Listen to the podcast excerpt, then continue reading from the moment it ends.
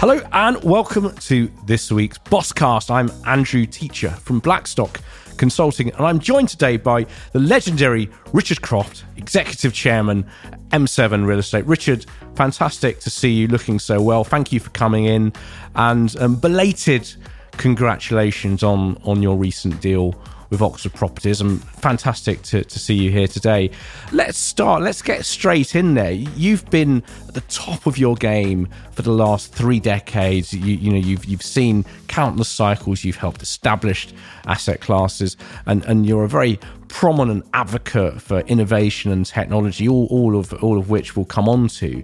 But tell us a, a little bit about how you got to where you are now. Give us a little tidbit of highlight over the last few years. Um, that was the kindest introduction anybody's ever given me. I'm going to adopt the word legend more regularly in my introductions of myself. So thank you. So the highlights of the last 30 years, my God, there have been so many. And by the way, you, you made me sound really old there. I just want to point out that I'm 52. And um, so I haven't really been at the top of my game for 30 years more. 15 or 20. I had a very long apprenticeship working for a guy called John Sims. So I um, I, I got involved in real estate in 1990, and I'll give you a tiny little background to sort of my life before then. So I left school in 1987 with some A levels, and uh, my mum and dad gave me some money to go traveling to try and broaden my experiences of the world. And was this a, a gap year, or it a... would have been a gap year. It didn't actually end up as a gap year, and I'll explain why. So there's no YouTube video of you on the internet. It was 1987. There was no YouTube. There was no video phones. Thank Christ. Probably, uh, probably just as well, right? I, I, honestly, one of the things that I am most grateful for is that my 20s and early 30s. There was no social media. There was no social media. No, yeah. I mean, your I, Twitter feed from 1987 would have been a cracker. Oh, it's a cracker now. But uh, it, it, would been it, it, it, it, would it would have been different. I mean, I stopped posting posting on Facebook a long time ago because I suddenly realised it was just me at parties around the place, and it's probably not a good look. So no, I'm, I'm very grateful that social media didn't exist in the 1990s. Anyway, 1987, I, I went travelling. At least I intended to go travelling. So, I, mum and dad gave me a little bit of money, and I went interrailing initially. For those of you who remember interrailing. And I interrailed for about three days, and I stayed in a couple of hostels, and I stayed in a genuinely woeful campsite, sort of with mosquitoes near a pond. It was horrific. And I decided very quickly that sort of hostels and campsites weren't really for me. So I took what was left of my money and I checked myself into a very nice hotel for three weeks, and my gap year got condensed into a three week absolute ball. And I came home. Um, and I mum was and dad a bit surprised to me. There's no mobile phones, so they didn't know that I was coming home. I came home a lot earlier than planned, and I asked them whether there was any more money, and they looked at me like I was simple, which I suppose I was. And they said no. And I had a year before I was due to go to university, so I, I, I applied for a job as a postboy for a company called ED&F Man, which is now the Man Group, one of the world's largest hedge funds. And I, I got the job actually. And I was a postboy for, I don't know, two or three hours until somebody from personnel, there was no HR department in those days, came downstairs and said, um, You went to a public school? I went, Yeah. They said, You've got A levels? And I went, Yeah. They said, What are you doing in the post room? And I said, Well, that was the job that was in the newspaper. I applied for it. And they said, Well, you don't do that. Come upstairs. So I got a 50% pay rise my three hours into my career from three thousand pounds to four and a half thousand pounds a year, and I became a, a, back office clerk for one of the trading desks. Anyway, long story short, I became a trader. I never went to university because by the time I was going to university, I was earning much more money than I had envisaged. But you've got too used to staying in nice hotels with that point. No, no, I wasn't staying in nice hotels. I was actually living in a flat in Walthamstow, all places. Before. oh, no, I meant on the, on the gap year. Oh, on the gap year, but I mean, no. So I, anyway, I, I, I never went to university, and I and I worked for this.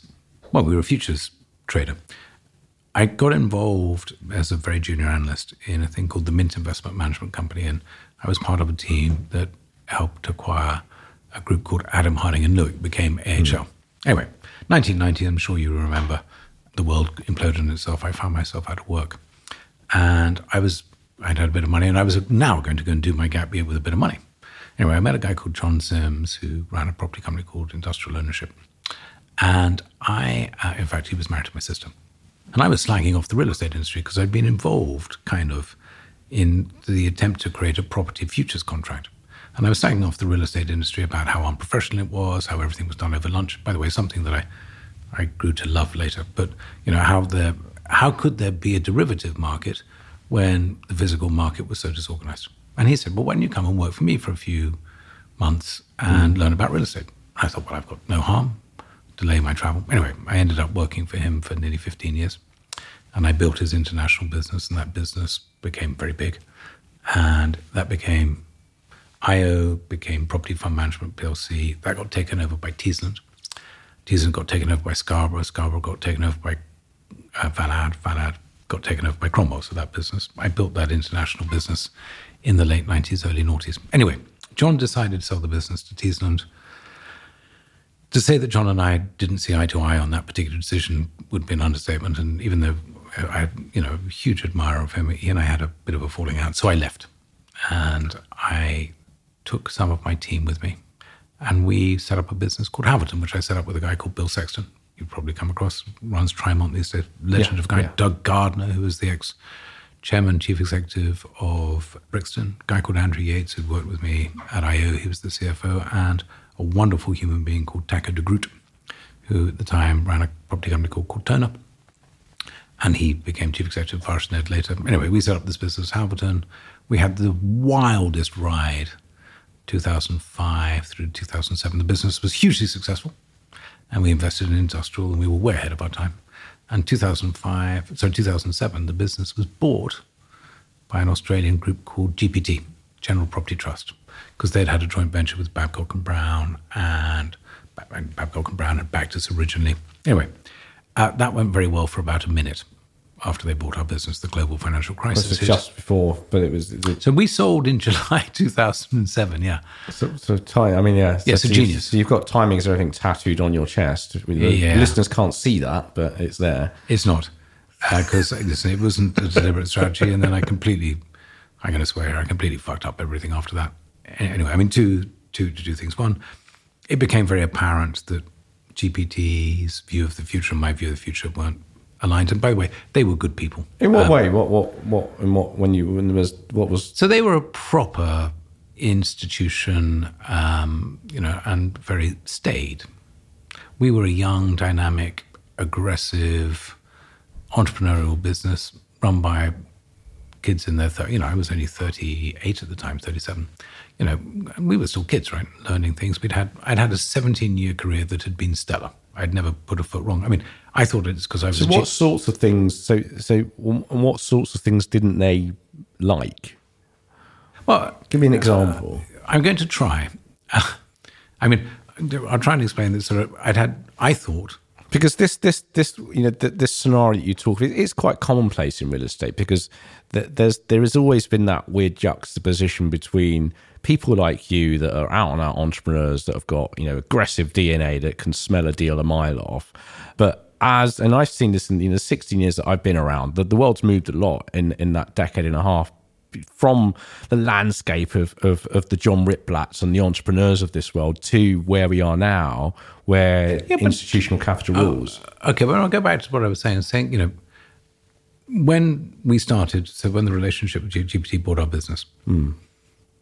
you know, I had an arrogance about me that I, I, I would like to think I don't have anymore because I'd had a 17 year career, which basically everything I'd done had gone well. And I assumed that was me. It turns out it was just the market going from 1990 to 2007. And actually, almost everybody had a good career between 1990 and 2000. Well, that's the same thing of, of industrial over the last few years, isn't it? It is, and we'll come on to that. you could argue. Um, but and what I discovered in you know as things went wrong is actually I, I wasn't nearly as clever as I thought I was. But GPT had a view on the world as just how things should be done, and it differed from ours.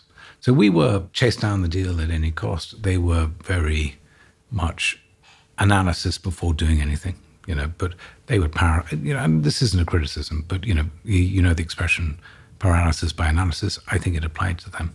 But the thing is, I didn't adapt and my team didn't adapt very well to being corporate citizens, which we should have done. Mm. You know, they'd bought the business; it was their business, and it was up to us to adapt to them, not the other way around.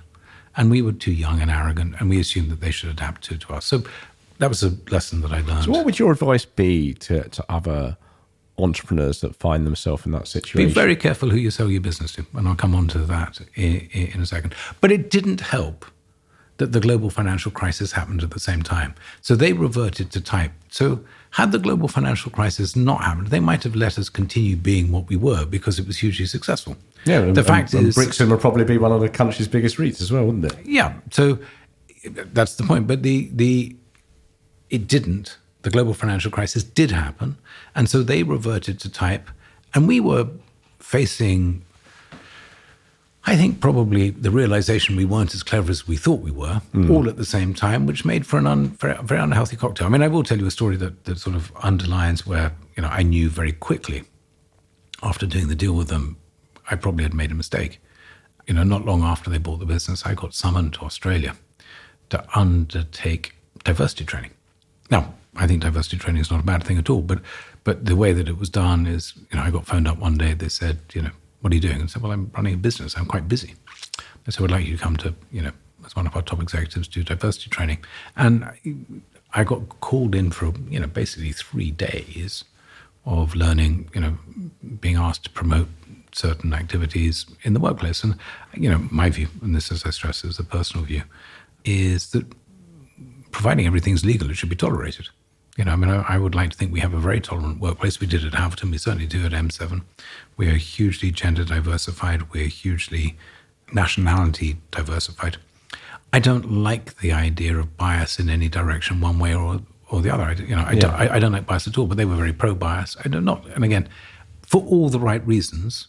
And I was coming at it from an angle of a 37, 38 year old man who thought he was very clever, and it sort of, and so everything they did irritated me, and pretty much everything I did irritated them.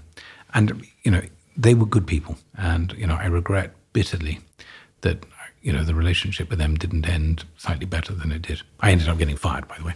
Um, uh, you know, not fired for misconduct or anything. They just asked me to leave, and so, but I, you know, it taught me a lot, and the whole of M7 is based on the lessons that I learned during the 12 months of the global financial crisis. So, you know, lots of things that we did differently. So when we started M7, so I'm, I'm sure you know, but M7 was founded by myself and basically the majority of the senior management at GPT Halverton. So when I left, most of the senior management left with me. They decided that, you know, we wanted to start again. We set up M7 with no income, no business plan. Um, if you ever get an opportunity to do that, don't take it. It's a very stressful period of your life. um, and we we had six months on gardening leave in which we could write the rule book for our new business. So came out of that, and I'm sure you know we have a business called Coyote, which is led by a wonderful, brilliantly talented man called Ollie Farrago. And one of the big takeaways from 2007 was how quickly you can lose control of your data. And if you lose control of your data, you don't make good decisions. So, you know, we, we built mm. this software system called Coyote, which allowed us to have much better data management than anybody else. We set up a team with 18 people and no income. So we had an in house lawyer, we had an in house debt team. And again, one of the big takeaways from the global financial crisis was. How did you fund all this? Uh, I sold my house, sold everything I owned. Few other people sold it. You know, we basically our own money. We we did proper. We, I mean, I lived in rented accommodation. I, I lost most of my money during the global financial crisis, and what money I didn't lose, we put into the business. I, mostly because, I mean, again, if I was honest, I wasn't wildly employable in 2008. I don't think my reputation was that good in 2008 because, you know, the end of GPT Halverton hadn't been fantastic. And so, you know, we had to start again. But I innately believe that we were, you know, the team was good at what we did we just got caught out. We were overgeared in 2007. We'd screwed up our hedging. And it was the hedging that caused the most problems. So when we set up M7, and say we, we, we sort of we set up this full platform. And the reason for that, we all, by the way, it was a cooperative. Everybody had equity. Nobody got paid for a while. But we took the view that with all those small businesses starting up in 2008, if we were a team of 18 people, we would look like we had substance. Now, yeah. I mean, substance of straw, to be honest, but, you know, we had people and we had infrastructure, and we were Well, lucky. optics are everything. I mean, particularly in Yeah. property. I mean, I, I, I get this a lot where, where people come to me, oh, yeah, Blackstock, you must be a lot bigger than you are because we have such amazing guests on the podcasts and, and, and, and, and all. you, you know that I turn up to the opening of an envelope. Quite Oh, literally. I'm, Well, I'm no, famed for that. It's, it's been duly noted by the the Blackstock events team who are. Who are, are So literally, you have a, a, an envelope opening soon. I'm, I'm there. I'll even bring a bottle. A la Downing Street, where you can bring your own booze. I, Oh, absolutely. Well, I, I need to. Well, we're, we're, rescheduling my 40th birthday party at the minute. So if, if you've got, if there's a spare M7 yacht we can borrow, there is no spare M7. There has never been an M7. I've, I've, I've, I've reported in the Times we rented one once for MIPIM, but there is no M7 yacht. Okay. But I, I'm very happy to bring some champagne or any other wine you duly like. noted, Richard. So let's whiz through the last, well, the last 14 years and since since since the GFC, the rise of M7 to to I suppose where you got to last year with Oxford. uh, with Oxford. Sorry, sold again to an institution. I mean, let's be frank. What was the key to not screwing it up with M7?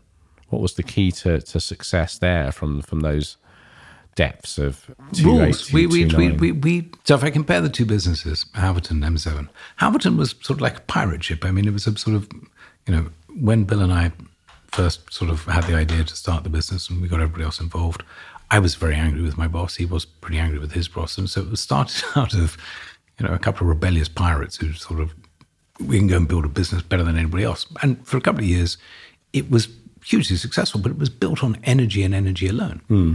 That, You know, we didn't build a lot of deep foundations, and we had a lot of fun.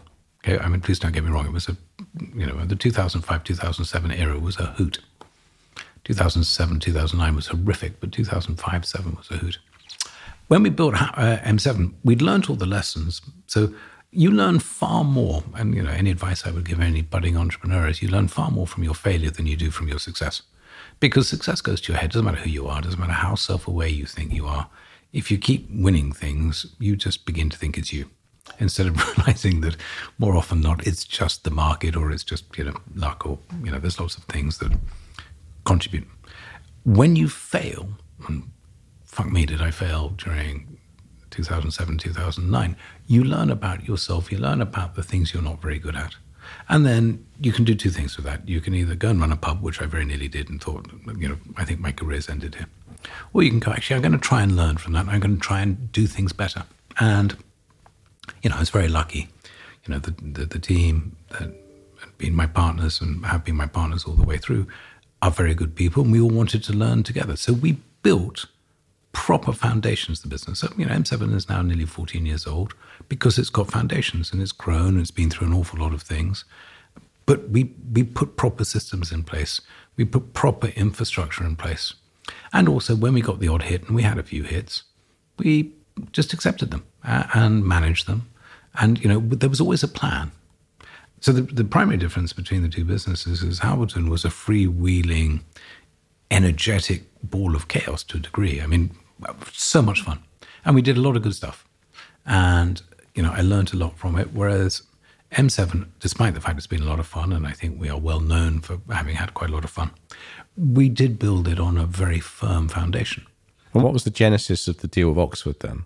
2019, I the sort of the, my the chief executive of M7 is a guy called David Epple, who's been worked with me for 16, 17 years, um, maybe longer actually. He was at IO with me actually, albeit very briefly. Came to Halverton with me. Then obviously came M7. He'd been the CIO for five years, and you know by 2019 it was very clear he's seven years younger than I am that he needed to be the boss. I mean, you know, he's an incredible investor. He's an incredible manager of people. He's a very, very, I just a massively impressive human. And you know, my view is also every generation is a little bit better, a little bit faster, a little bit quicker than the previous one. So you know, him becoming chief executive was something that we'd been working towards anyway. Yeah. I had sort of reached the point where the role of chief executive of M7 had become such a big job. Uh, You know, you know, it was a big business, and we were, you know, I was. I think in 2019 I spent 62 nights asleep on planes. I mean, it's just sort of not a lifestyle that I wanted to continue quite the we same were way. about what, 20 countries, something ridiculous now, isn't it? Yeah, well, we were operating in 15 countries in Europe, but then we had Hong Kong. We spent a lot of time in Asia, spending a lot of time in um, in America, in the Middle East. Anyway, I kind of made myself. I didn't. I, I did make myself chairman. David became the chief executive, and we basically split the, the roles. The pandemic meant that I remained the de facto CEO, even though David was the CEO. I ran a, much more of the business than I intended during 2020, working with David to guide us through the pandemic. And I sort of came to the conclusion at the end of 2020 that I didn't actually want, and neither did my partners, the responsibility of 250 people in the same way that we, we, we, we had. And we were approached all the time to people, would you sell the business? And we'd been talking on and off to a number of groups over two or three years. And I, I and I met. Who else were you talking to? That I'm, you'll have to ask Eastdil who were mandated. But, you know, we, we, we had a, a lot of conversations with American private equity groups, if I leave it at that all of whom I like, and all of whom we might have done deals with in different circumstances. I met Joe McNamara and David Madison at a breakfast uh, in October 2020 to talk about things we could do together. And somewhere during that hour's breakfast, I had a Damascus moment where it became utterly apparent to me that Oxford were going to be the best partner we could ever wish for. Um, and let me explain why that's the case. Oxford has great big global ambitions and huge balance sheet, but it was a bit light on people. We had this huge infrastructure, but we'd sort of become like a shark. And I think one of the most dangerous places that any business can be like ours is when you are, you know, if you took our business, we have a flaw in our business model, which is everything we buy, we buy to sell. So if you're an asset manager, we're not keeping anything long term. We buy it, we add value to it, we sell it. Mm. Which means it's like a shark. You've got to keep feeding yourself and what goes in. And that's slightly counter to how a business like Oxford is seen. Precisely. So I'm looking at employing 250 people in however many offices we have, and we've got to keep feeding the machine. And because of the amount of liquidity that was becoming apparent to me is going to be flooded into the world, the opportunistic business that we had so benefited from from the last 10 years is going to change. And also, what I was hearing from investors is that I think, you know, you'll, you'll have the stats, but I think it's something that's extraordinary. Like $9 in every 10 is raised by literally 10% of managers, which is Blackstone, Starwood, Cerberus, Lone Star, you know, the beasts. And then everybody else is fighting for the other $10, right? Yeah. And I can see what's going to happen is you're going to have the behemoths, love that word, and the niche players and everything in between. You know, if you're a mid-market player, that's that's not a great place to be. And so on top of the pandemic, yeah, I mean, which, which which we came through very well, on top of the pandemic, I just thought actually what I'd like to do is I you know I want this platform to be protected forever, and I want it to join the Premier League. And I could join the Premier League by either becoming part of one of the big American private equity groups because they were interested, uh, you know, obviously we've had all the joint ventures with Starwood, Blackstone, etc. You know, we were a well-regarded company, or we could do a deal with somebody like Oxford and become the effective fund management arm, for one better term, for a business like that, backed by their capital, and that would catapult us into the Premier League, so that we could then compete genuinely when we're out raising funds with the big boys. And you know, the, the year that we've been owned or part owned by them we exchanged over a year ago, but actually only completed in September. To be honest, has been fantastic. I, you know, I have a lot of time for everybody I've met from Oxford. It's a very different relationship to the GPT one, A, because I'm older and, and I've now understood how to be a corporate citizen. So you know, I've ended up going from being a sort of, you know, a position of being a slightly benign dictator, not quite a dictator, but a, you know, uh, but you know, I had a lot of control over what I did to now being a corporate citizen. But Oxford have been very kind um, have been very supportive and are just a great business to be involved with. So, I mean, I, am a year into this and I feel better about this decision than I did a year ago. It's been, it's been really, been really good. Mm. So, I mean, in terms of the market that, that you're in, how do you see that going? Because uh, some would say it's a bit too hot. Some would say that there's, well, there's which market do you think I'm in? Uh, well, I mean, I, I suppose the the well, I mean, well, you're in a few markets, aren't you? so, mm. so, let's. So, well, I'm, I'm, I'm talking more, I guess, across commercial property, but I mean, let's focus on on on industrial offices. I mean, okay, you, so so let's, so let's break it up. So break it, it down. It, break it down into what we do. So industrial, yeah, industrial. If you told me 2009 that there'd be rental growth in industrial, no, I I predicted that kind of. I mean, I'm just that's. I mean, that's because rents were really low. Now, if you told me in 2009 when I was wandering around, struggling to get anybody to like the idea of buying industrial, because you know that was my bag at the time, that yields, industrial yields in London, would be tighter than Bond Street in 13 years' time. I literally would have, you know, I'd have phoned 911, wrong country, 999, 111. But, you know, I would have sought psychiatric help for you. But yet industrial yields are tighter than Bond Street now in London. So the change in industrial has been dramatic. Now, people have said to me, well, you're a great industrial investor. Am I hell? Yeah, we bought really well. But the reality is, is the absolute genius of industrial investor is John Gray. So, you know, when M7 set up, uh, or rather Blackstone set up with M7's help, what has now become Mileway, they came to us and said, we'll buy a whole load of your industrial, which we had a lot, and then we'll make you the joint venture asset manager, etc., until we internalize it. But, you know, we bought it all at 11 or 12s and sold at 6% yields, genuinely high-fiving each other you know, sending invitations to parties, and then we've watched it come into threes, fours, rents quadruple. You know, the fact is that we did very well out of it, right? And we've done very well out of you know Dutch offices. We've done very well out of retail warehousing. We've called a lot of things right, but you know, the truth is, on industrial, um, we probably sold a bit too early. However.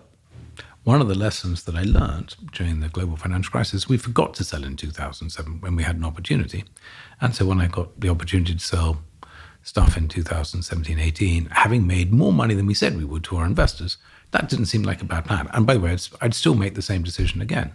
But if I look at an investor like John Gray, or I look at you know the investors like Barry Sternlicht and Jeff Dishner at Starwood, who are long-term investors, and you know there's a reason why they're wildly more successful than I am, out or M7, is you know we we've always been reactive, and they've taken long-term views. But uh, is a lot of capital reactive now? Um, Are people too reactive? Of pri- I mean, is is the pricing that we're seeing no, right, but, but okay, of, okay, of, is it a victim of dumb money coming in and no. pushing it up? So, I mean, this is a pop fact, which I think is true, but I, you know, you will have to verify it. It is over twenty percent of all of the world's dollars ever created have been created in the last eighteen months. Okay, so capital has to go somewhere. We've got inflation but 0% interest rates really around the world. I mean, Treasury yields in America yesterday hit 1.8 for a period of time, but that's 10 year money. Okay, 1.8. Fixed income is dead. Cash is deflationary, but there's more cash than there's ever been. So the asset economy is going to continue to do well. So I don't think it's dumb money, and real estate is an inflation hedge, and it's naturally there's a natural cap. Well, it's only an inflation hedge if rent's going up. The retail people said was an inflation hedge, and look how that's worked out. Okay, but if you took any one subsector of any one industry and said, well, that's performed poorly, that's probably true. But if you take real estate as a whole, real estate as a whole has performed very well over the last 15 years. I mean, shopping centres, not so much, but student housing, is that number? Yeah, yeah, fair point. Uh, Residential, was that number? Industrial, I think we know the answer to that.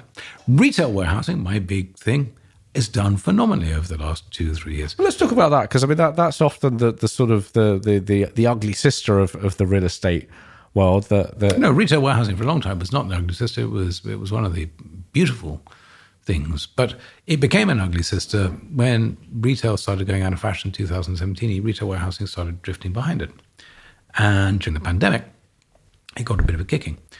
As you know, we decided to buy loads at that point because I was looking at markets and thinking industrial booming. But retail warehousing fascinated me. I have always liked retail warehousing. But fascinated me for two reasons. Because I'm going to ask you to just play a little game with me. Yeah, yeah. Say retail warehousing. Just say the expression. Retail warehousing. Now don't say retail.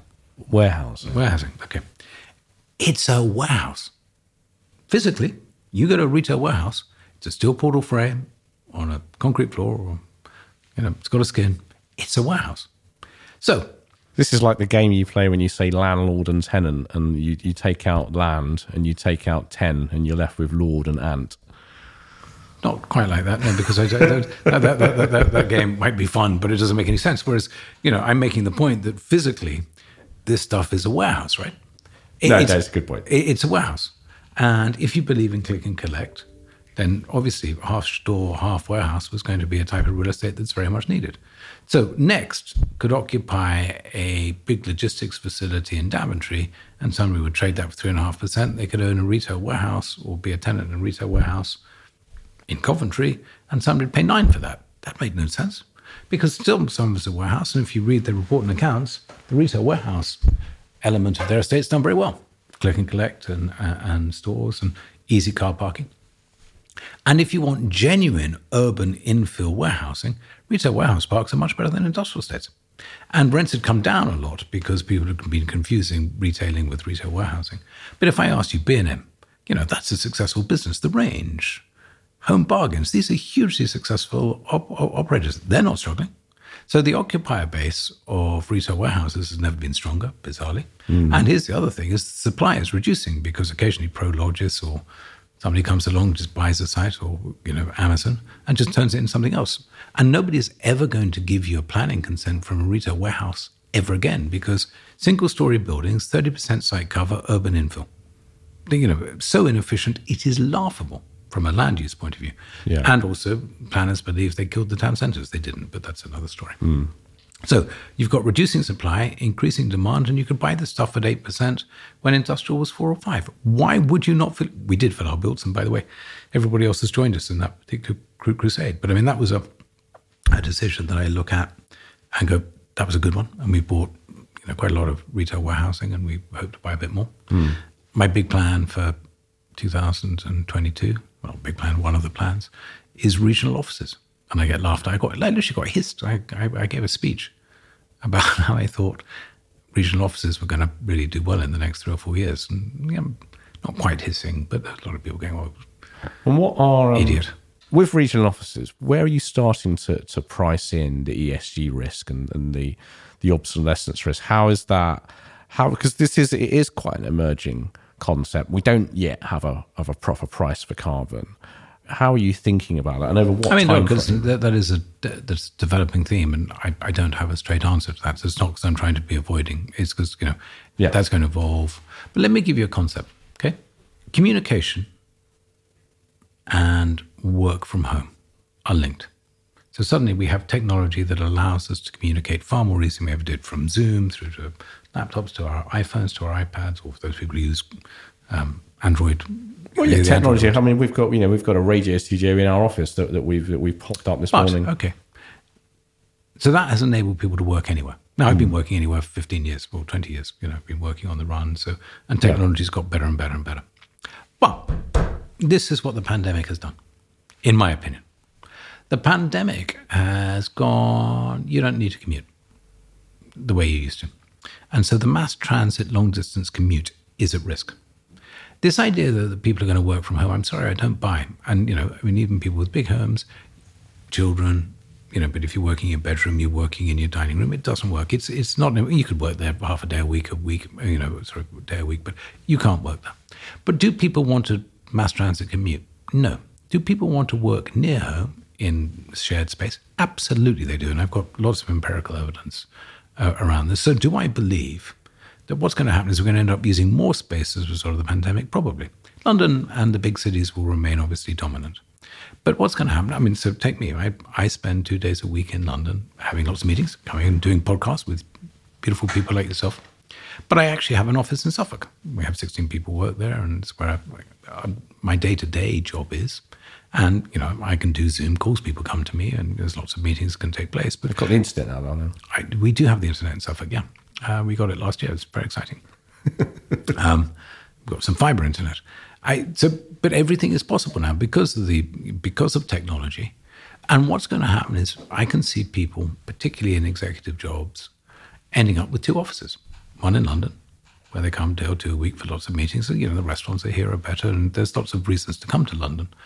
But much of their week can be somewhere else. They can still do the same job, mm. but the need for human interaction, and trust me, that is a primeval need. That's, you know, you just need to be with people. You know, and I spent a lot of time sitting in a study on my own for months and months and months, living behind Zoom. I nearly went mad. And, you know, no, I'm not alone. You know, mental health has suffered in the pandemic more than anything else, or maybe not more than anything else, but, you know, so people need to be together. But do they want to commute an hour and a half, two hours into London on a crowded train? No. Will they do it a couple of times a week? Yes. But will they club together and sort of start having offices locally? And do I think businesses will move to a hub and spoke model over the next five years? Yeah, I Yeah. do. And yet, here's the thing about regional offices, right? A lot of regional offices are 10, 15, 20 pounds a square foot. So take that for as a thought. Because of the cost of materials and cost of land, nobody can afford to build any new regional offices. And also, in the last 10 years, because of permitted development guess it depends what, what you mean, because I mean, there's been pretty major schemes in, in Birmingham and, and Manchester, but I guess you're talking slightly more peripheral, right? Not not city. No, no, I'm also talking in Birmingham, Manchester, but okay. But in the last two years, with the cost of materials going up as much as they have, labour going up as much as it has, the value of land going, you know, you're not going to see the development that you have had. You, you just can't, or at least rents will have to be a lot higher. Yeah. But also, take sort of some of the market towns, rents at 10, 15, 20 pounds. But even in the big cities like Birmingham, Manchester, which, by the way, I'm big, big fans of, I think they'll perform well. But in the market towns, a lot of secondary office buildings have been turned into student accommodation, into premier inns, into through permitted development, into flats, etc. Yeah. So the supply has come down and is not easily replaceable. So when I'm investing, and you know, I mean, I'm, I might be wrong, but if you're asking for you know tips, what do I look for? I look for occupier markets that are outperforming investment markets, and I saw that in industrial in 2010. I saw it in Dutch offices in 2013, 14. I saw it in so I said we M7 saw it in retail warehousing 18 months ago, and I'm definitely seeing it in regional office UK and Europe now. And you know, it, it is it's becoming tougher and tougher to create value in real estate because there's more and more people wanting to invest, and there's more and more money. And so what I'm trying to look for, or M7 is trying to look, look for, there's lots of things we'll do. We'll continue to invest in industrial for the long term with our partners at Oxford. We'll continue to invest in retail warehousing, doing all the things we'll do. But in our value add business, certainly I look at regional office and go, that's an interesting play. Yeah. And I will end that particular point by just saying, you know, maybe in 18 months' time, it'll be something else. But what we're always trying to do is to say, is find that arbitrage between an operating or a occupier market that outperforms an investment market. And uh, I mean, thinking just just you know, just as we as we draw things to a close, you're talking about human contact and talking about disruption. You've always been a big advocate of technology and innovation. Um, you know, through you know Coyote, IPSX. That that, that Can I talk about IPSX? Yeah, absolutely. Or I pay for sex, as my wife inadvertently called it. She heard me on a conference call talking about IPSX, stormed into my study and said, Why are you paying for sex? And I said, well, I'm, I'm sorry. And by the way, now that I've told you that it's called I pay for sex, it's very difficult to get that out of your out of your mind. Yes, it's Um, it's- difficult. but by the way, nothing to do with that. So the International Property Securities Exchange, as I now call it, just to stop any confusion, uh, that has the capacity to change the world. I, I kid you not. You know, unitization is coming in a massive way. You know, unitization of everything. From, I mean, there are now, you know, as you probably know, NFTs that can be unitized. There are grandmasters that are unitized, cars that are being unitized. The idea of unit, unitized investment, which basically is all a share is, is coming. And commercial real estate, in fact, not just commercial real estate, real estate generally. Here's a little pop fact for. According to CBRE, what is the total value of the world's real estate markets today, give or take, to the nearest 10 trillion? Oh, God knows. Um, Two hundred. 330, apparently. I, I've never added this up. I'm taking CBRE's word for it. 330 trillion US dollars. Do you know the total value of all the world's stock markets currently? Um, that's probably a fifth of that. No, uh, but I mean that's that's a pretty good guess. I would have said that too. Actually, it's about 130 trillion. So about, but real estate is two and a half times bigger than all of the world's equity markets I combined. guess it depends what what uh, what Elon Musk has been tweeting that day. I suppose. no, no. Even so Elon Musk, important as he is, you know, a trillion is still a lot of money. Just, Yeah, just, just, just so we're clear, trillion is a is a is I think the expression is a shit ton of money. So, if you look at real estate as a sector, and yet we don't have a dedicated real estate property exchange. We, we, we, we just don't. And so, whilst some real estate is traded in the public markets, I think it's substantially less than 2%, you've got huge capacity for growth. And the reality is, if I said to you, look, in your ISA, you've got a bit of money in your ISA, you know, you can invest in some of the REITs, but some perform, some don't. It's, you know, you're exposed to management teams. If you could invest directly into real estate, fixed cost management contracts, mm. and you can invest mailbox in Birmingham, obviously, which we listed. But, you know, you, let's say the Shard was listed. You can invest directly in the Shard or in 100 Leadenhall or the Metropolitan Life Building in New York. How exciting would you find that as a concept? You'd need to be pretty informed, though, wouldn't you? Because as a, as a consumer, and this has been one of the problems with. Hold on a second. I, I'm going to stop you there and say do you invest in stocks and shares? Well, I mean, even if you don't, lots of people well, do. Yeah, right? obviously, I do. Okay, yeah, yeah. so you have to be pretty informed on that, right? Yeah. Why would this be any different? Well, I guess because if I buy shares in in a you know a company that makes widgets, or I'm buying into a a life science business, or I'm buying shares in Apple or, or Shell, I, you know, there's a whole level of diversity. But why why wouldn't that due diligence? Okay, but let's just take let's take that point. So you can decide which buildings you know. You well, decide. I mean, it comes back to what, what we started about data, doesn't it? I can, you know, I can look at, I, I you know, if I'm buying. Have you ever looked a, at the mailboxreit.com website? Um, not recently, no. No, no, but go and have a look. See how much data is there. Mm. There is a ton of data that you can make very informed decisions on whether you should buy into the mailbox or not. But imagine a world, just for a second, where the mailbox isn't one of any two things listed there.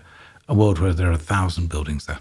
Okay, which, by the way, is very much our ambition. Mm thousand buildings there. So you as an individual can say, right, I want to build a property portfolio of 20 buildings. Now, at the moment, unless you've got three or 400 million quid, you can't do that. You're not invited. No. And unless you're very wealthy, you don't get invited to the private equity funds either, or you have a family office. or So you're left with the open ended funds, which, let's be honest, have not been a big success, and some of the REITs, which have not been a big success either.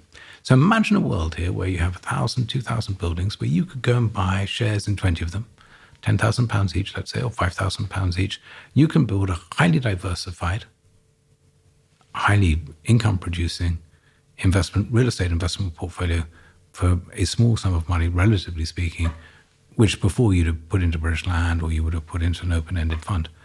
And you have the flexibility because it's a market made exchange, mm. electronic pricing. And here's the thing, right? The frictional cost of real estate trading is nuts.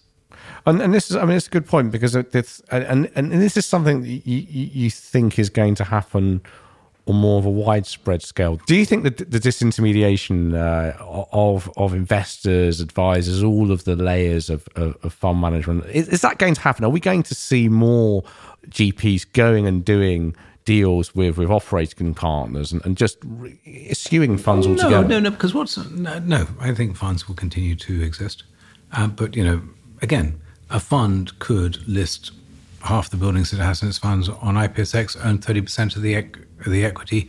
Funds will exist that will own parts of buildings.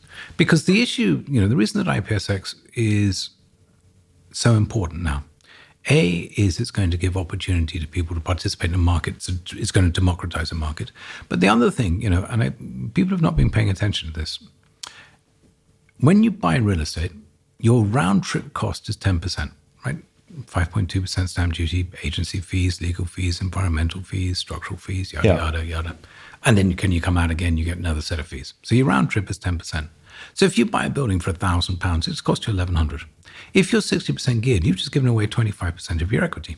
It's what we euphemistically call the J curve in the real estate industry. So, now, before, markets have just gone up and there's been weight of capital, and we've just accepted that's the cost of the trade, right? Now, as yields have compressed and real returns are becoming less, because by definition, if in, forget when inflation falls again, interest rates remain low, you know, the old 15% is probably 10, the old 10's 5, etc., etc. You can't afford this 10% frictional costing to the same degree that you could. It will take you three or four years to get out of that J curve. Yeah. At which point, if you can trade units in assets rather than the buildings themselves, where none of those costs exist, and you're fully liquid, mm. how appealing does that suddenly become? You know, and tokenization is coming. You know, I mean, blockchain will become the matter of record for everything over mm. the next 5, 10, is, 15 years. Is that is tokenization? Do you think one of the solutions to the climate crisis? Thinking about, I mean, people have been talking about climate-driven QE. I, am so underqualified you've asked me a question that I, I, I, can't even begin to answer. But what I will do, if you ever invite me back, is if you ever invite me back and ask me the question again, I'll provide an answer to it. I mean, I, that is, I have no idea. What, what are some of the things that, that you see coming up the road? I mean, you, you know, you you you've, you're quite passionate about the intervention of, of, of different technologies and the emergence of greater automation. And how much of a risk is that? Do you think? I think automation is a massive risk to society. I, you know, I mean, we could do a whole different podcast on why that's the case. But you know, we're seeing this temporary wage inflation at the moment, which you know, broadly I would be supportive of. The issue that we've got is, unfortunately, is businesses are immoral. I mean, all businesses are immoral. I mean, not through anybody's fault. It's just that you know, businesses are literally vassals for profit. Mm. And if we're going to continue to have wage inflation, then businesses will look at it the same way as they looked at oil in 2012. And what we did, you know, what happened there is, you know, pe- people made use of oil much more efficient, either through engines or finding clean energy, so demand fell. And if wage inflation stops businesses being profitable, businesses will invest in automation far faster than they're intending. And if they do that, automation will take hold much quicker. And we will find ourselves with, you know, not 1.2 million job vacancies, which we have today, but suddenly a great big chunk of unemployment created by automation. Now, this would be less worrying if we had a government that had any ability at all and any plan. And again, we can do a totally different podcast on this particular government and its lack mm. of planning. But one of the things that society needs to do is plan for automation. It doesn't have to be a bad thing, but society needs to plan for it. And we need to be realistic about the challenges that the next 10, 15, 20 years are going to hold. And one of them is going to be how automation fits into society. Mm. Not into business, but into society. And and and finally, then, what what impact do you see that having on on real estate? is that going to mean on on the industry? I mean, is is that going to mean replacing lots of surveyors and deal makers with laptops? Is that going to mean I mean, it, fundamentally it, it, moving? It, could. I mean, if I was clever enough to answer some of the very good questions you've asked me, I would be probably giving this. I would have sent a plane, and we'd be having this podcast on the back of a yacht somewhere. Um, you know, you know, I don't know the answer to some of those questions. I'm trying to find out. I mean, mm. I'm on a journey of discovery, trying to understand, you know, what the impact of technology is going to be over the next 10, 15 years. I will tell you this with certainty, though.